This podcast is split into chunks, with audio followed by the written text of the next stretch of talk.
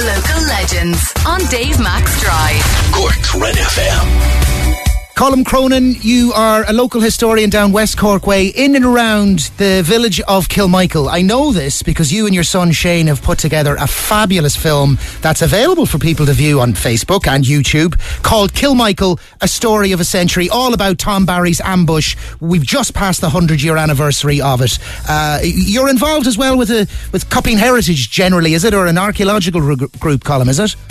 That's right. I'm involved in the chairperson of a Coppeen Archaeological and Historical and Cultural Society, and so we work away in that area all the time. And I think, in some way, I was very proud to put out a podcast myself on the day of Tomás McCurtain's assassination. Obviously, there were going to be all sorts of commemorations for this year of, well, the 100th anniversary of all that went on in 1920, much of which focused on and in Cork, and much of it couldn't be commemorated in the way that people wanted. So I remember being proud that I got a podcast out on the story of Tomás McCurtain's assassination on the day of his 100th anniversary of his death. And similarly, I think you were inspired by the fact that there couldn't be the proper commemoration for Kilmichael that there would have been otherwise. So you were like, well, I'm not going to let that happen on my watch. Is that the story? Exactly, Dave, and well done to yourself indeed for achieving that. We felt exactly the same here because we live close enough to Kilmichael, within earshot of us, in fact, and there was an impending vacuum of commemoration, if you like, due to COVID-19 restrictions, and we thought, this is such a momentous event, we can't let it go without marking it in an appropriate manner.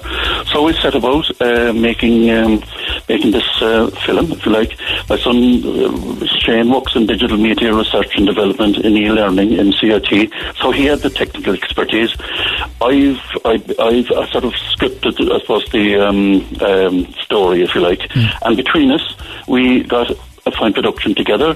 We had a number of interviewees. Many of those had to be done remotely because of COVID. Some of them we managed to do locally because we were within 5k of the site. And then we wanted to present an unbiased, non-political, non-judgmental version of the facts as well. And it's sort of part of the DNA around here almost, because my late father told me about being raided here. We're living on a farm, raided by the auxiliaries, and they went up into our haggart and they saw a neighbour of ours about a half a mile away, Dave, crossing the land. They threw themselves up in a tough lake just behind the house and they did their best to shoot that person. Now, you can take that and multiply it by whatever you like, but that's what pushed on the likes of Tom Barry and men like him to take up arms and to do what they did. It features audio never heard before from a Father Chisholm. Who is he? Father Chisholm was a man. He was a man with a vision, really. He went around and he recorded many of the participants of the ambush and captured their own first-hand primary evidence. And it was a real coup for us because we had two of those recordings and permission to use them.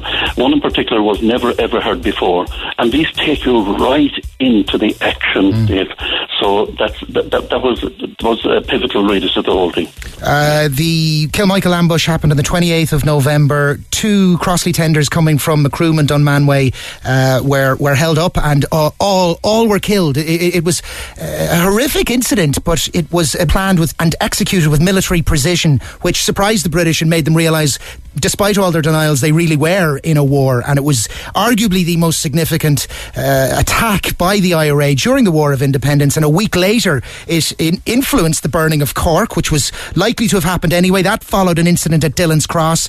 Cork was burned on the 11th and into the morning of the 12th. That anniversary is tomorrow. It was just, we think 2020 is a tough year. 1920 has a lot more on it, I think. Oh, that's for sure, Dave. And you have to remember that at that time, the people of West Cork and people of Ireland were suffering terribly because these auxiliaries were a brutal force. They pulled no punches. They went around the place and they just created havoc. They terrorised the people. And now there were 18 of them came into Kilmichael. 17 of them died. There was one survivor. It was an enormous event. It was the very first nobody really. They seemed invincible. They thought the auxiliaries were invincible. Tom Barry was brave enough, even some would say mad enough, to take on the job of confronting these, which he did with some style. And the area around Kilmichael suffered hugely afterwards by the British reprisals. I would recommend the video that yourself and your son Shane have put together, Colm. It's a fabulous work. CoppeenHeritage.com. Go there, you'll find it and you'll see it, but it's a / Kilmichael-Ambush if you want to go directly to it. And spread the word, share it and like it, and learn a little of the local history that created the country we live in today. Absolutely. Yeah, it's very easy to get complacent in this extraordinary Ireland we have of today, but let's not lose sight of the democracy, of where this democracy was born. And these men and women have come on demand, and all who supported them worked, and many died through the toughest of times for our wonderful country. Let's all do our best to keep their memory alive with respect, gratitude and honour. Colm Cronin, Gora Mahagat. Thanks for listening to this Red FM podcast. Don't forget to subscribe and check out redextra.ie for more great Red FM content.